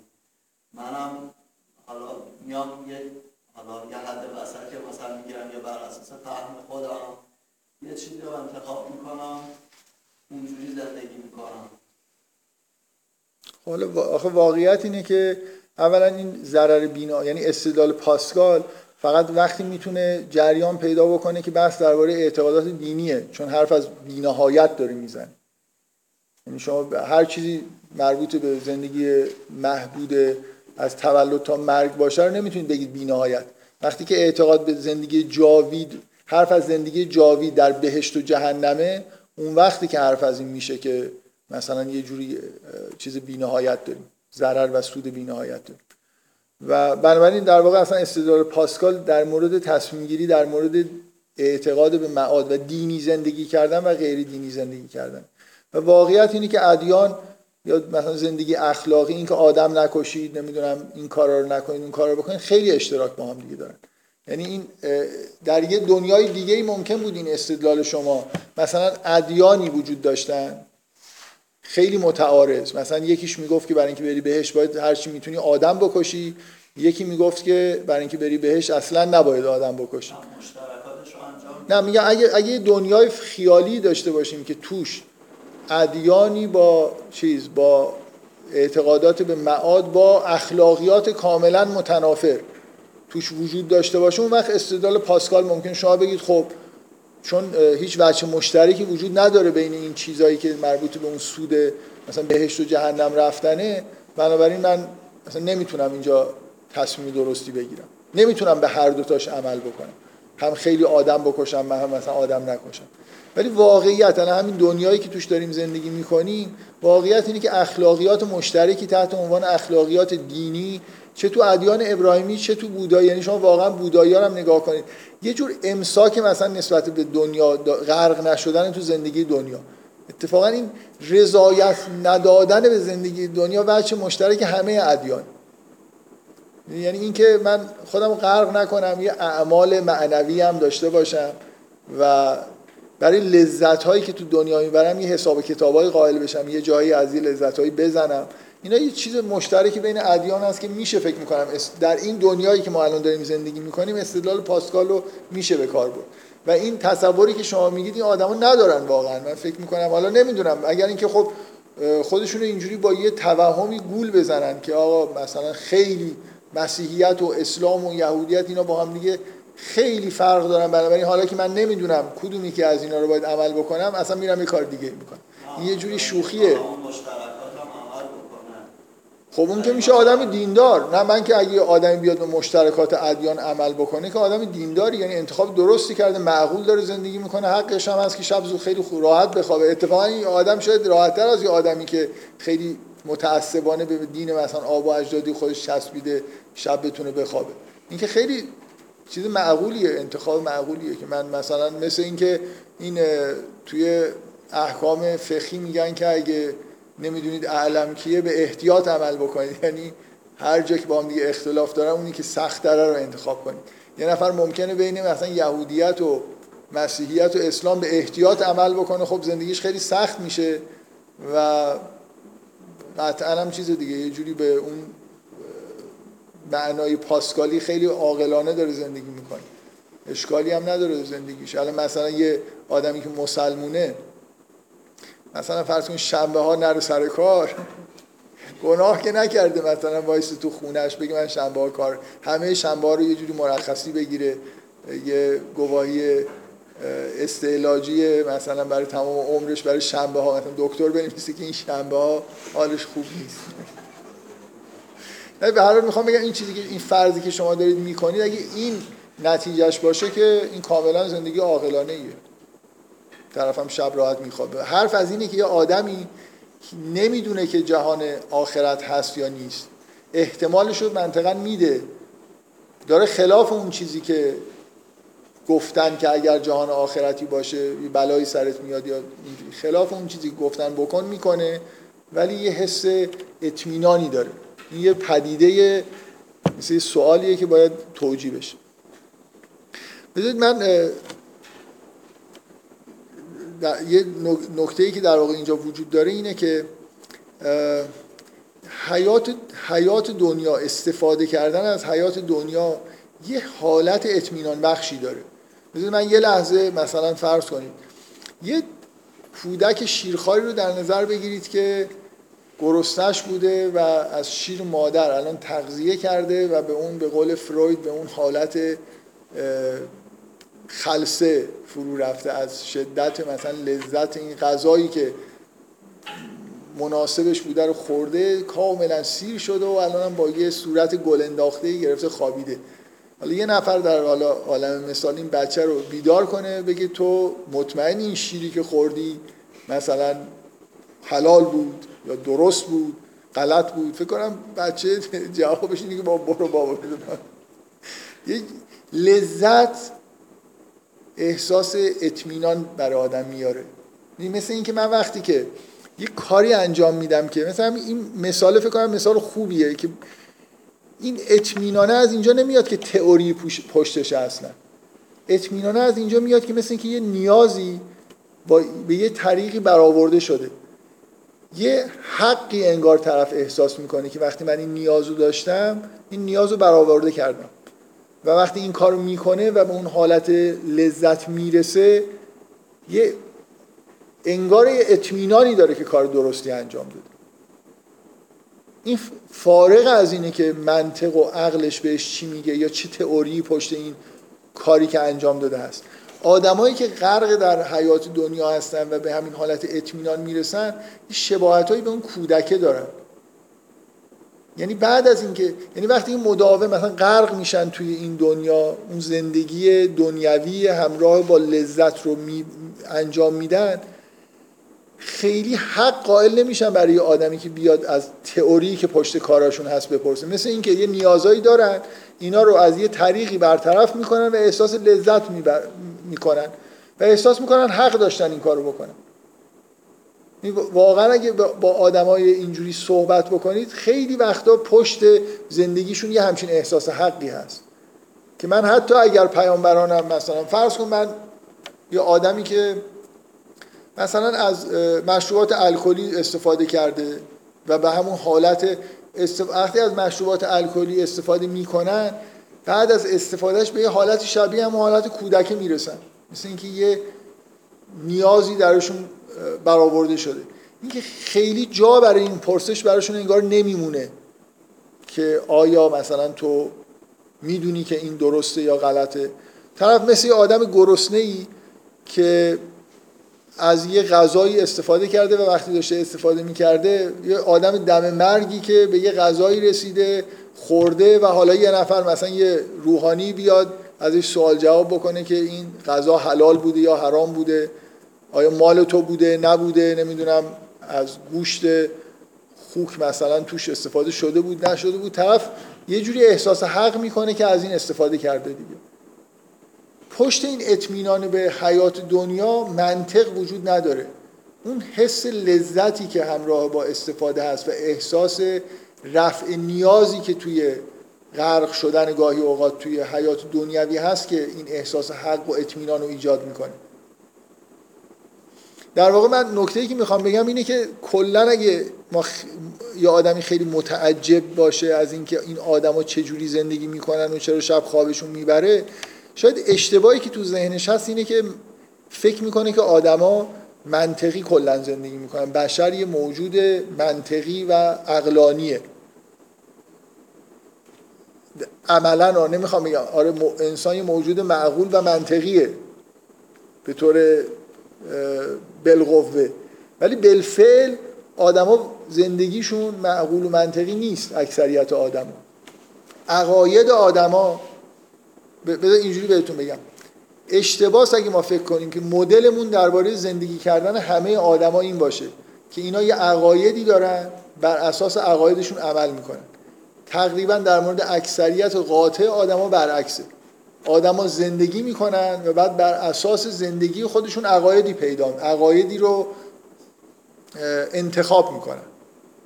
در واقع بر حسب اینکه کدوم یکی از عقاید با شیوه زندگیشون سازگارتره به اون عقاید متمایل میشن. اگه می‌بینید یه آدمی تغییر عقیده میده اکثر وقتا اینجوریه که این آدما به دلیل اینکه سبک زندگیشون عوض میشه عقایدشون عوض میشه. طرف مثلا حالا تغییر عقیده دادن پدیده جالبیه دلایل مختلفی هم داره. خیلی وقتا اینجوریه. ناشی از تغییر توی رفتارهای یه نفره. یه آدمی جور دیگه زندگی می‌کنه تو محیط دیگه قرار می‌گیره و نتیجهش اینه که یه جور دیگه هم فکر می‌کنه. یه عقایدی که قبلا براش جالب نبود براش جالب میشه و یا برعکس چیزایی که جالب بود دیگه براش جالب نیست.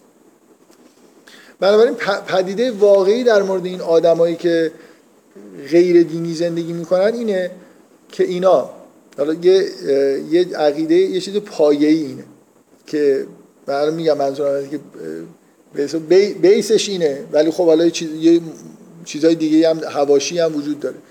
اون هسته مرکزی اینه که انسان هایی که از حیات دنیوی بهرهمند میشن و لذت می‌برن عقایدی رو که متناسب با این لذت از حیات دنیوی است که مطمئنا عقیده به معاد متناسب نیست با اینا متناسب نیست. در نظرشون جالبتر و جذابتره و همونا رو یه جوری میپذیرن. و چون این نوع این سبک زندگی سبک باطلیه طبعا عقایدی که باید تولید بکنن برای اینکه این سبک زندگی توجیه بشه عقاید باطلی و اون اون چیزی که در واقع اینجا مهمه اینه که اگه شما بخواید برید باز دنبال این که اون چون مهمترین چیزی که آدم باید یه جوری سعی کنه درک بکنه در مقابل توحید پدیده شرکه. یه عقاید شرکالود عقایدی هستن که با این سبک زندگی که این آدما برای خودشون انتخاب می‌کنن سازگاری داره. یعنی حالا عقاید شرکالود ممکنه عقیده به این باشه که معادی وجود نداره یا مخصوصا معتقد به اعتقاد به این باشه که معاد وجود داره ولی مثلا من یه شفیعی دارم که از من محافظت می‌کنه. مستقل از اینکه چجوری دارم زندگی می‌کنم همین که مثلا یه بوتی دارم این در یه جایی از من حمایت می‌کنه بنابراین من می‌تونه خیالم جمع باشه. حالا کلا اینکه عقاید شرک عقاید باطلی وجود دارن که از این سبک زندگی حمایت می‌کنن. و به همین دلیلی که عقاید شرک آلود چون این نوع زندگی نوع زندگی آسونتریه نوع زندگیه که اکثریت آدما بهش تمایل دارن عقاید باطل عقایدی که اینا رو ساپورت بکنن متداولن. شما هر جوری سعی کنید جلوشون رو بگیرید بعد از یه مدتی حتی توی خود جامعه دینی هر جایی دوباره این عقاید باطل یه جوری سر برمیارن. برای خاطر اینکه شیوه زندگی که در واقع آدما دارن رو یه جوری پشتیبانی بکنن. بنابراین اگه عادت بکنید که اینجوری فکر بکنید که واقعا اصلا انسان به طور بالفعل منطقی زندگی نمی‌کنه اون وقت خیلی هم دچار شگفتی نمیشید که آدما چجوری در واقع زندگی خودشون رو بر اساس یه عقاید غیر دینی سامان میدن و به حالت اطمینانی می‌رسن.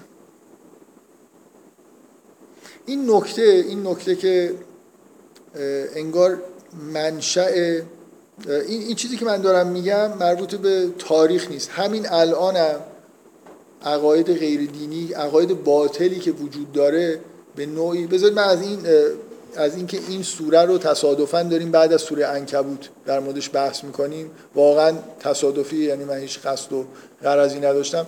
می‌تونم از اون حرفایی که در مورد سوره انکبوت که یه جوری از ترتیب تاریخی که من دارم بحث می‌کنم قبل از این سوره در موردش بحث کردم استفاده بکنم. اونجا حرف از این بود که شرک به صورت انگار یه تارایی که تو روابط اجتماعی و اینا هست خودش رو تثبیت می‌کنه.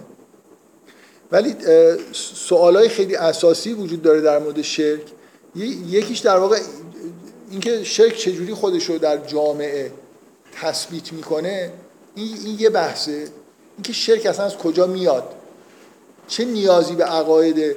اینکه یه سری توهمات وجود داره.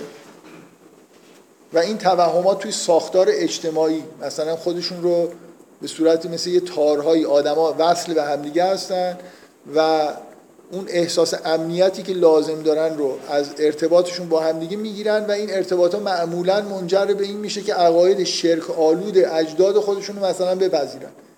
اینکه شرک چجوری خودش رو تثبیت می‌کنه شاید یه چیزیه که شما تو سوره انکبوت می‌بینید که یه پاسخ خوبی بهش داده شده. ولی اینکه اصلا این عقاید این توهمات از کجا میان؟ منشأشون. اینکه چجوری تثبیت میشن و جریان پیدا می‌کنن در مثلا بطن اجتماع این یه بحثه. اینکه اصلا عقاید شرکالود چجوری تولید میشن؟ چرا لازمن؟ چرا به طور مداوم هی باز تولید میشن؟ یعنی شما اگه یه جامعه رو هم تمیزش بکنید از عقاید شرکالود بعد از یه مدتی این اوهام خودشونو در واقع باز توی به صورتهای دیگه ای متجلی میشن و باز البته با همون مکانیسم های اجتماعی خودشون رو تثبیت می‌کنن. یکی از منشه های تولید عقاید شرکالوت همینه. آدمی که بر با سبک زندگی که خلاف حقه داره زندگی می‌کنه احتیاج برای برای اینکه به این زندگی خودش ادامه بده احتیاج به عقاید عقاید غیر حق داره. باید یه چیزهایی رو در واقع بپذیره یه عقایدی رو خودش تولید بکنه که یه جوری این سبک زندگی ببینید زندگی واقعی اون چیزی که ما در واقع خلق شدیم و باید اونجوری زندگی بکنیم اینه که حق رو بشناسیم بر بر اساسش زندگی بکنیم.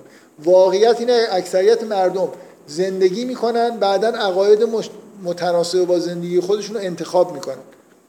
چون این سبک زندگی اطمینان به حیات دنیا سبک زندگی راحته که اکثریت مردم انتخاب می‌کنن و اینجوری زندگی می‌کنن و این زندگی زندگی حق نیست. مطابق با عقاید حق اگه عقاید واقع اگه حقیقت رو بشناسید عقاید حقیقی داشته باشید نمی‌تونید اینجوری زندگی بکنید. حالا چون اینطوری زندگی می‌کنید احتیاج به یه سری توهمات دارید. یه چیزایی که بین شما و حقیقت قائل حائل بشه.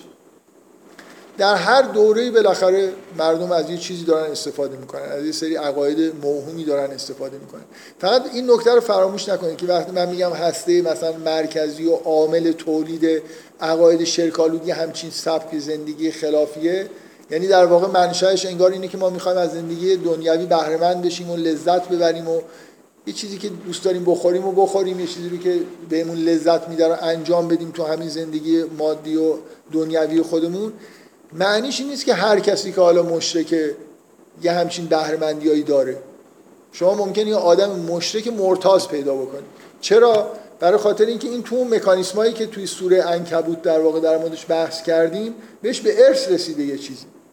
می‌دونید یعنی من یه عقایدی مثلا فرض کنید عقاید شرکالودی دارم. مثلا حالا یه آدمی ممکنه طبق این عقاید شرکالود یه چیزش اینه که مثلا برای خاطر اینکه شبا راحت بخوابن میگن آقا اگه سالی یه نفر رو قربانی بکنیم این قربانی کردن چیز میشه؟ مثلا ما رو قو- قوم رو مسئول می‌کنه. حالا یه نفری اون داوطلب میشه قربانی میشه. این نقض قرض دیگه. این داره حیات دنیوی خودش رو نابود می‌کنه. ولی بالاخره عقاید شرکالود یه جوری تولید شدن و حالا یه نفر اونجا قربانی شده. اونی که قربانی شده اساس در واقع عقایدش اون ارسی بودن عقیده است. یعنی من حرفی که دارم می‌زنم مثل اینی که شرک به دلیل این سبک زندگی تولید میشه بعد به ارث می‌رسه. وقتی به ارث می‌رسه معنیش این نیست که همه آدمایی که این عقاید حالا پیدا می‌کنن حتما خیلی بهرهمند از حیات دنیوی هستن. ممکنه خیلی هم اهل آدمای لذت اهل لذت بردن نباشن ولی اون عقاید مثلا شرکالود دوران و خودشون رو پذیرفتن. اینا می‌دونید مثل چیز میمونه دیگه؟ مثل همون تمایزی که بین الذین فی قلوبهم مرض با آدمایی که حقایق دینی رو آدمایی که تو جامعه دینی زندگی می‌کنن دو دستن. اونایی که واقعا با حقیقت ارتباط برقرار کردن و مؤمنن و بهره ایمان خودشون هم دارن می‌برن زندگی خیلی لذت بخشی دارن. یه عده اکثریت آدمایی هم تو جوامع دینی هستن که این عقاید رو به ارث بردن و معمولا بیشتر این عقاید مزاحمشونه تا اینکه نه لذت می‌برن از عبادت احتمالا نه بهره خاص معنوی می‌برن. ولی دارن زندگی می‌کنن دیگه. تو جامعه مشرک هم ممکنه شما یه همچین پدیده رو ببینید. شاید نسبت آدما با نسبت آدما تو جوامع دینی یکسان نباشه. ولی یه عده‌ای هستن که زندگیشون همون سبک زندگی که شرک رو به وجود میاره. یعنی خیلی غرق در لذات ها هستن. یه دم فقط مزاحمت اون عقاید ممکنه بهشون برسه. مثلا جز اونایی هستن که سرشون پای بوتا بریده میشه. ولی بالاخره تو اون جامعه دارن زندگی می‌کنن و کاملا ممکنه با همون آرامش مرگباری که عقاید موروسی رو آدم میپذیره اینا هم پذیرفتن و خیلی با آرامش هم خودشون رو فدای عقاید شرکالود خودشون بکنن. به حال اینجا این نکته یه نکته تو این سوره هست که فکر می‌کنم یه جوری در واقع نکته عمیقه که مدام یه جوری بهش برمیگردیم. اونم این مسئله ایه که در توصیف کسایی که مشرکن و پیام هدایت انبیا رو نمیپذیرن گفته میشه که اینا کسانی هستن که رزو بالحیات دنیا و اطمئنوا بها پررنگ بودن این مسئله تو این سوره مخصوصا به این دلیله که شما یه آیه طولانی تو این سوره دارید درباره حیات دنیا تمثیل حیات دنیا. که وقتی سوره رو می‌خونید همونطوری که مثلا فرض کنید تمثیلی که تو سوره انکبوت هست اهمیت زیادی تو این سوره داره به این تمثیل باید دقت بکنید. معنی که بذار من این آیه رو بخونم. میگه انما مثل الحیات دنیا کما ان انزلناه من السماء م- مثال حیات دنیا مثل یه آبیه که از آسمان فرو باریده. فختلط بهی نبات الارض. و یه تعبیر خاصی اینجا هست که ان- انگار میگه که با گیاهان زمین مخلوط شد. ولی منظور اینه که گیاهان زمین با ازش از این آب مثلا سیراب شدن. بعد میگه مما یاکل الناس و الانام اون نبات الارضی که ازش انسانها و چارپایان می‌خورن. حتی اذا اخذت الارض زخرفها تا جایی که زمین به اون اخذت الارض زخرفها و زینت. تا جایی که زمین سرسبز میشه و آرایش پیدا می‌کنه به دلیل اینکه یعنی تمثیل اینه که یه آبی از آسمان میاد این در زمین با به این نباتاتی که تو زمین هستن اینا سیراب میشن رشد می‌کنن سرسبز میشن و زمین به یه زیبایی می‌رسه از این سرسبزی. و زن اهلها باز این واژه زن گمان می‌کنن اهلها گمانی که باطله انهم قادرون علیها که احساس می‌کنن که الان می‌تونن از این زیبایی بهره مند بشن. اتاها امرنا لیلا او نهارا فجعلناها حسیدا که لم تغن بالامس. میگه اینجاست که امر ما می‌رسه و این از بین میره انگار طوری که روز قبل اصلا نبوده. هیچ وقت نبوده. کذالک نفصل الآیات لقوم یتفکرون. حیات دنیا اینجوریه. یه چیزی که یه لحظه میاد مثل اینکه یه جلوه‌ای داره یه زیبایی و سرسبزی ایجاد می‌کنه و بعدم از بین میره. چقدر واقعا یه همچین چیز موقتی؟ این جلوه حیات دنیا دیگه حالا این که یه چیز یقینیه دیگه. ما فکر می‌کنم هممون به این اعتقاد داریم که حیاتمون یه حیات چیز موقتیه. به دنیا اومدیم و یه روز میمیریم. این چند سالی که این حیات اینجا باقیه و جلوه داره و یه واقعا درخششی داره چقدر قابل اطمینانه به معنای واقعی کلمه؟ این چیزی که من می‌دونم که به زودی از بین میره.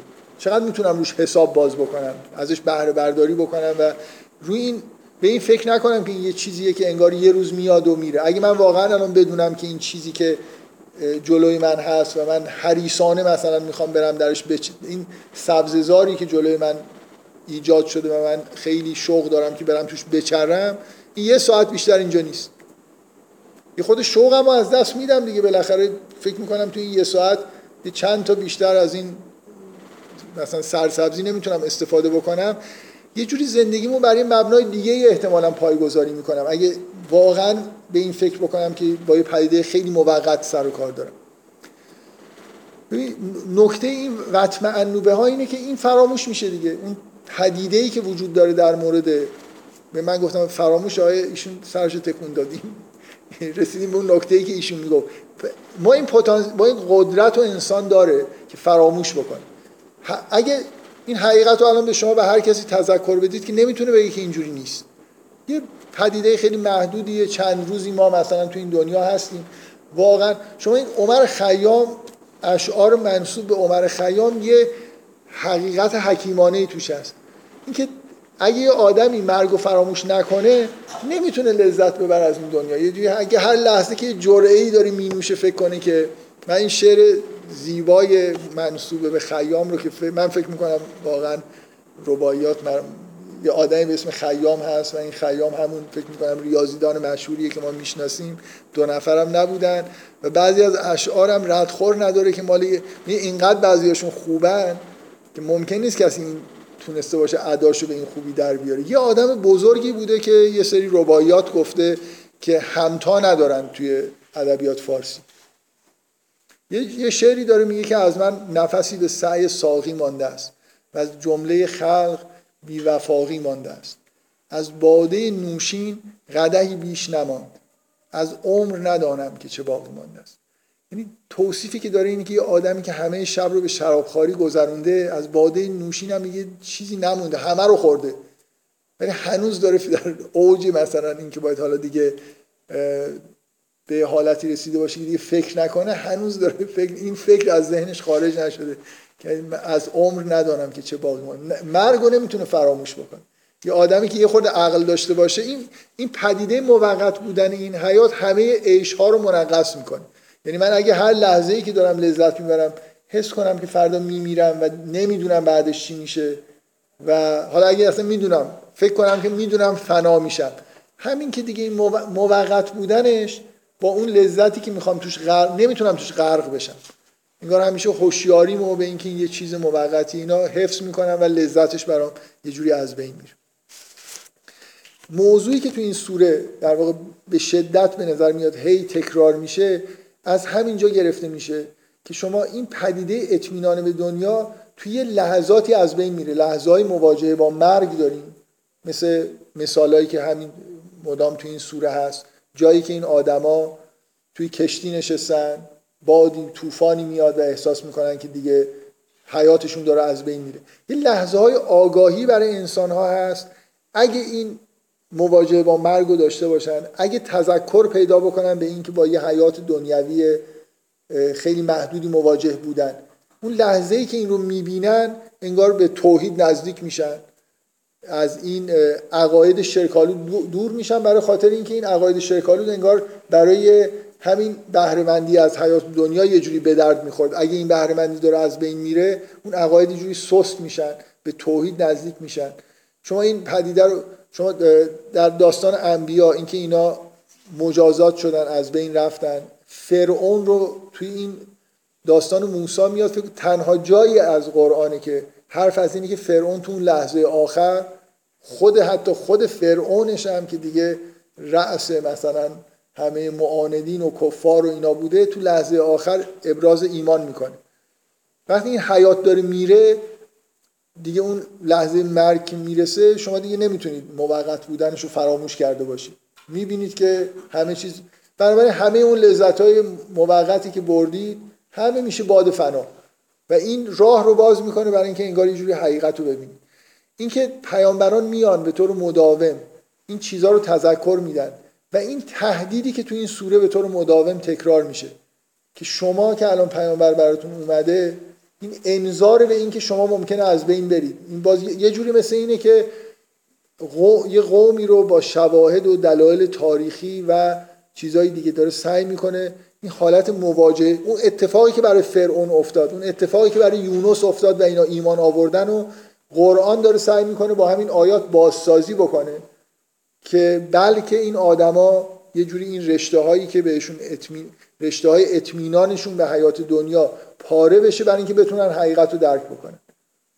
بر یه مضمونی که تو این سوره در عمق این سوره وجود داره همین مسئله اطمینان به حیات دنیوی و پاره شدن این رشته های در واقع اطمینان به این حیات موقت در هنگام مواجهه با مرگ و تذکر به مرگ نه اینکه واقعا مواجهه واقعی. حتی تذکر به اینکه ممکنه هلاک بشی و تو می‌دونی هلاک میشی و مرگی هست می‌تونه این رشته های پیوند رو یه جوری سوس بکنه این یه مضمونیه که مدام تو این سوره در واقع یه جوری مثل یه ترجیبا تکرار میشه. به صورت ذکر کردن شواهد تاریخی در مورد پیامبران یا در مورد پدیده هایی که همه ما یه جوری باش آشنا هستیم تو زندگی روزمره سعی میشه که این واقعیت گفته بشه. اون تمثیلی هم که تو این سوره هست تمثیل کاملا پذیرفتنی و قابل قبول همه است. یعنی کسی منکر این نیست که این تمثیل تمثیل خوبی برای حیات دنیاست. یه چیزی که یه لحظه میاد و مثل یه سرسبزی که از بین میره انگار قبلا نبوده. واقعا یه نفر یه آدم میمیره خیلی توصیف خوبی در موردشه که بعد از این مدتی واقعا این حالت انگار وجود داره که انگار اصلا همچین کسی نبود. آمد مگسی پدید و ناپیدا شد. خیام خیلی چیزه. مفسر خوبی برای این نکته که تو این سوره هست. یعنی همه شعراش همین حالت این که یه مرگی هست و بهرهمندی از دنیا یه چیز موقت و بیمعنی و بیخودیه و منتها نه خیام دعوت نمی‌کنه که حالا اینجوری بیایم مثلا موحد باشیم. به چیز دیگه ای دعوت می‌کنه. ولی این حس اینکه یه چیز موقت لذت بخش نیست. مثل یه آدمی که اونقدر آگاهی داره که در این حالی که داره همون حیات دنیوی خودشو حالا من نمی‌دونم زندگی خصوصی خیام چه جوری بوده. ولی فرض کنیم اگه یه آدمی که همون جوری که در اشعارش میگه بالاخره اهل باده نوشیدن و بهرهمندی از همین حیات موقته ولی اونقدر حکیم هست و آگاه هست که اون نکته ای که تو این سوره گفته میشه که یه چیزی وقتی یه چیزی موقته نمیشه درش غرق شد نمیشه بهش اطمینان کرد به این اطمینانه نمی‌رسه. یعنی اونقدر حکمت داره که وطمعنوبه ها نیست. حالا اینکه بعد از اینکه این اطمینانش از بین رفته به دلیل عقلش به چی رسیده رو بذاریم کنار. ولی لاقل اینه که اینقدر عقل داره که نمی‌تونه به حیات موقت دنیوی اطمینان پیدا بکنه. بذارید من این بحث رو جلسه آینده ادامه بدم که در واقع همین جلوه های مختلف همین چیزی که الان در موردش صحبت کردم و تو سراسر سوره نگاه بکنیم. یه مرور کلی هم به سوره می‌کنیم تا انشالله بعضی از نکات خاصم جلسه آینده میگم. احتمال داره جلسه آینده تموم بشه. اگه نشدم حد اکثر یه جلسه. بفرمایید.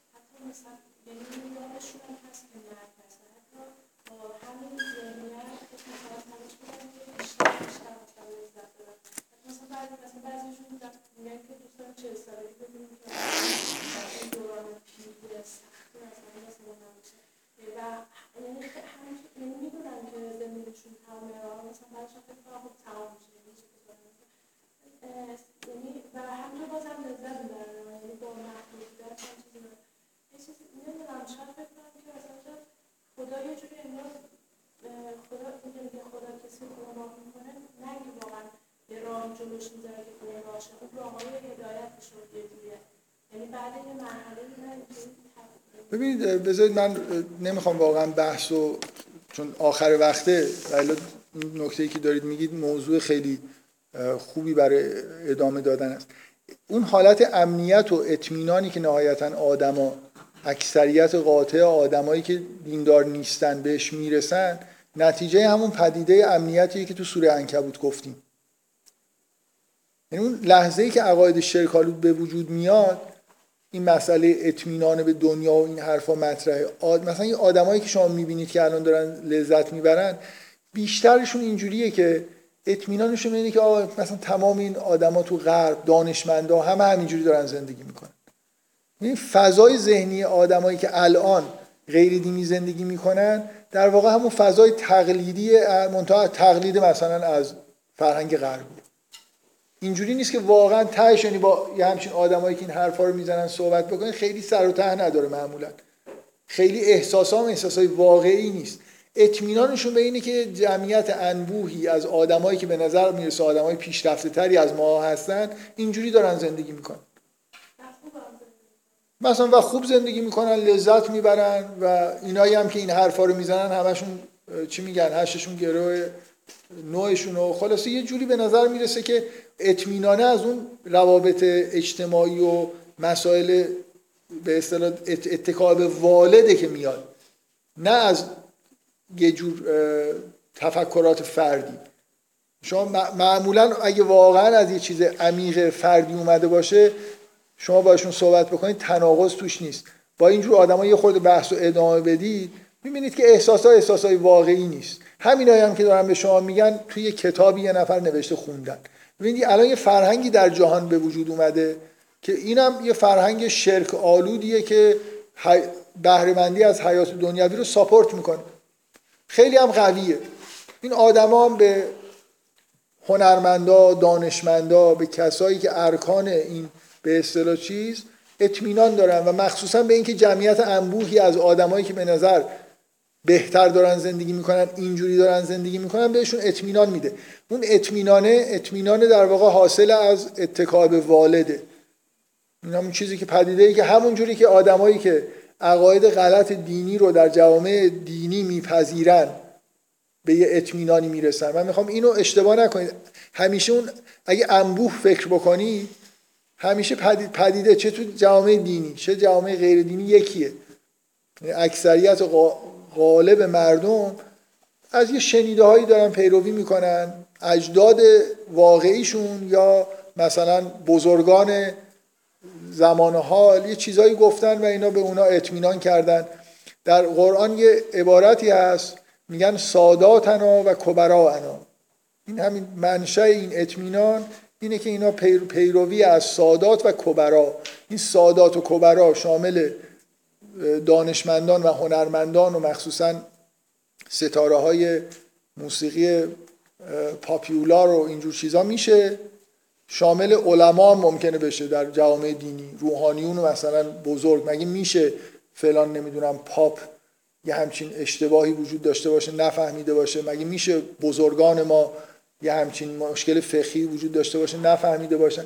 این کلا این اطمینانه از مکانیسمش همون والده نه. و این حرف من با اطمینان دارم میگم این تیپ حرفایی که زدی این حرفای شخصی برآمده از تجربه های مثلا زندگی آدم و تفکر شخصیش نیست. یه چیزای خونده یه چیزایی داره اقتباس می‌کنه. و معمولا میگم با اینجور آدما نشانش همینه. یه خورده صحبت بکنید حرفای خودشون نقض می‌کنن. خیلی به جایی هم نمی‌رسه حرفاشون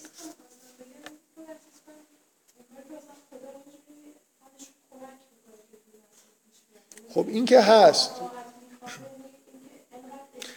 این که خدا کمک می‌کنه یعنی همین مکانیسم نسیان مثلا. مکانیسم های آرامش بخشی وجود داره برای اینکه نتیجه رحمانیت خداست. اگه یادتون باشه یه آیه توی سوره مریم هست که من که میگه که اگر یا اینایی که گمراه هستن وقتی که یه راهی رو میرن خداوند بهشون امداد می‌کنه. خداوند رحمان بهشون امداد می‌کنه. اسم رحمان اومده. رحمانیت و خداوند نتیجهش همینه. آدما توی راه های غیر اون که باید برن. اگه رفتن هم خلاص خداوند براشون مثلا آرامش بهشون یه مکانیسم هایی وجود داره. ما می‌خوایم مکانیسم ها رو کشف کنیم. نمی‌خوایم بگیم که یعنی بالاخره هر من هر مکانیسمی رو توضیح بدم این مکانیسم ها رو خداوند اجازه داده که باشن. چیز شیطان اینا رو به وجود نیاورده که. شیطان هیچ چیزی رو به وجود نیاورده همینجوری برای خودش الکی ادعاهایی می‌کنه. خب ببخشید من فکر می‌کنم اگه کسی سوال داره دیگه جلسه رو تموم بکنیم. وقت گذشت.